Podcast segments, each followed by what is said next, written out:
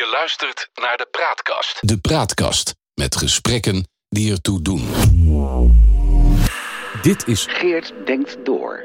de periodieke politieke opinie op de Praatkast. De visie op politiek Den Haag volgens Geert Dales. Stem Victor Chevalier, tekst Geert Dales. Herinnert u zich nog het openingsitem van het NOS-journaal van 8 februari 2022? In beeld kwam een kolossale en boze vrouw die betoogde dat het vooraanstaande Partij van de Arbeid-Kamerlid Gijs van Dijk zich seksueel aan haar had opgedrongen. Van de dienstdoende NOS-reporter Xander van der Wulp en Ron Vrezen kreeg zij vrije baan om haar ernstige aantijgingen, zonder ook maar enig kritisch weerwoord en zonder dat er een flintertje bewijs werd geleverd van de juistheid van haar beschuldigingen, voor een miljoenen publiek de eter in te slingeren. Eerder die dag was het betrokken Kamerlid gebeld door zijn fractievoorzitter Lilianne Ploemen. Met het bericht dat er meldingen waren binnengekomen dat hij zich grensoverschrijdend had gedragen. Zonder details te geven drong Ploemen aan op zijn vertrek. Loyaal als hij kennelijk was, deed Van Dijk dat. 1 en 1 is 2, moet er Van de Wulp een vrezen gedachte hebben toen Cornelia Klaster zich bij de redactie meldde met haar verhaal. Al snel stonden de journaalcameraploeg en Van de Wulp in Zevenaar bij Cornelia op de stoep. Toen ik dat item s'avonds zag, was mijn eerste reactie: hier geloof ik geen snars van. Niet alleen leek het mij onbestaanbaar dat de 15 jaar oudere en om mild uit te drukken bepaald niet uh, ravissante Cornelia bij Gijs van Dijk ook maar de minste hitsigheid kon oproepen. Ook zag ik aan de algehele verschijning de, de verdwaasde blikken in haar ogen, de verkrampte mondhoeken en het bizarre accent dat we te maken hadden met een of andere labiele mafklapper. Een half uurtje struinen langs Twitter en Facebook maakte duidelijk dat Cornelia Klaster inderdaad niet spoorde. Ze bleek ook al jaren bij de Partij van de Arbeid te hebben geleurd met haar klachten over Gijs, die bij herhaling waren onderzocht en als ongeloofwaardig terzijde gelegd. Wegens stookgedrag was ze zelfs uit de partij gegooid.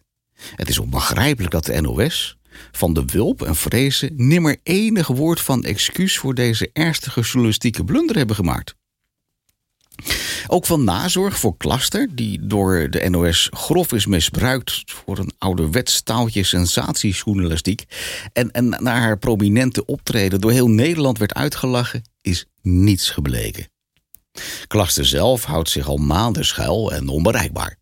Haar strijdmakker Ellen Geist, ook al een gerooieerde P van de Aar als mede gerooieerde SP'er, bereikte ik wel via WhatsApp. Maar die verviel onmiddellijk in geschreeuw en waar ik haar nummer wel niet vandaan had en dat het schandelijk was dat ik haar benaderde. Tot zover het niveau van deze twee feministische strijders. Een week na het roemruchte NOS-journaal publiceerde de kunstenares Tinkerbell, bekend van het doden van haar kat om van de huid een handtasje te maken, ja, ik verzin het niet, in het parool haar column Nu de stilte verbroken. Tinkerbell, Katinka Simonsen, was ooit de levenspartner van Van Dijk. Die relatie verbrak ze toen ze ontdekte dat Van Dijk monogamie niet hoog in het vaandel heeft.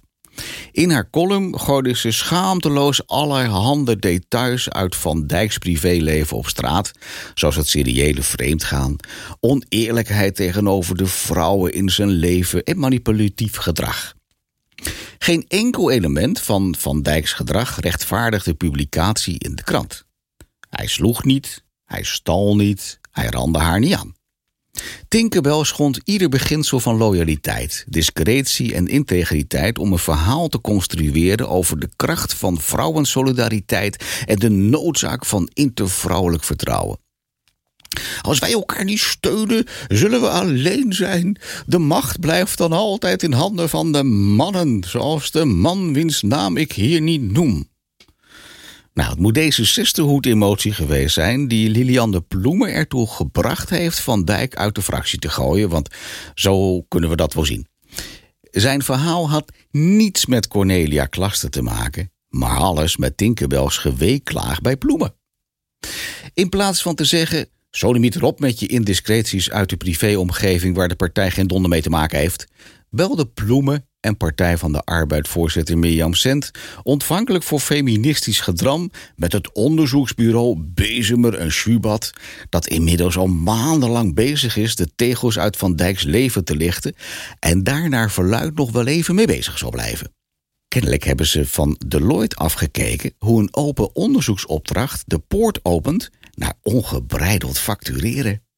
Lekker. Dankzij de indiscreties van Tinkerbell weten we nu dat Gijs van Dijk niet saai is en elementen van operettefiguur in zich draagt. Op de begrafenis van zijn moeder stonden zeker vier vrouwen aan zijn zijde, die alle vier een relatie met hem hadden zonder het van elkaar te weten. Het schilderij in de woonkamer was niet, zoals hij zei, door zijn moeder gemaakt. En hij had ook niet, zoals hij vertelde, met hartfalen op de intensive care gelegen.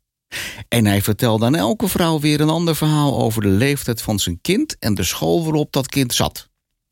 Vastgoedondernemer, makelaar en tv-presentator Harry Mens, ook eens een operettefiguur, die ooit stiekem een parallelgezin compleet met kleine kindjes onderhield, is er een kleine jongen bij. Het zijn details uit privélevens die ik helemaal niet wil weten.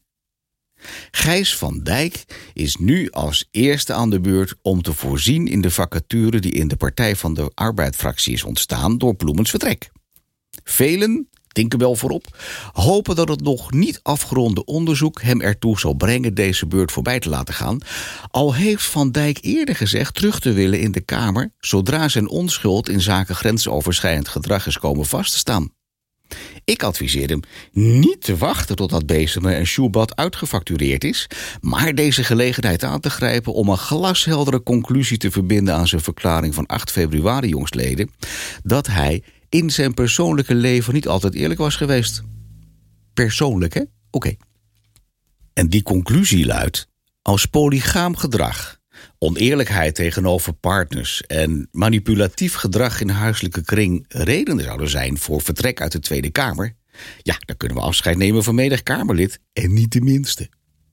Van Dijk had in februari de druk van bloemen en de mede door de NOS veroorzaakte overweldigende golf van negatieve en suggestieve publiciteit moeten weerstaan. Het is begrijpelijk dat hij handelde zoals hij deed, want wie is daar nou tegen opgewassen?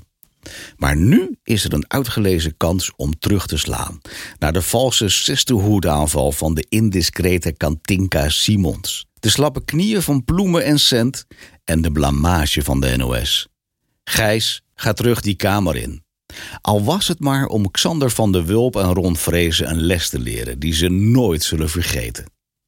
Was getekend Geert Dales, 13 april 2022. De Praatkast.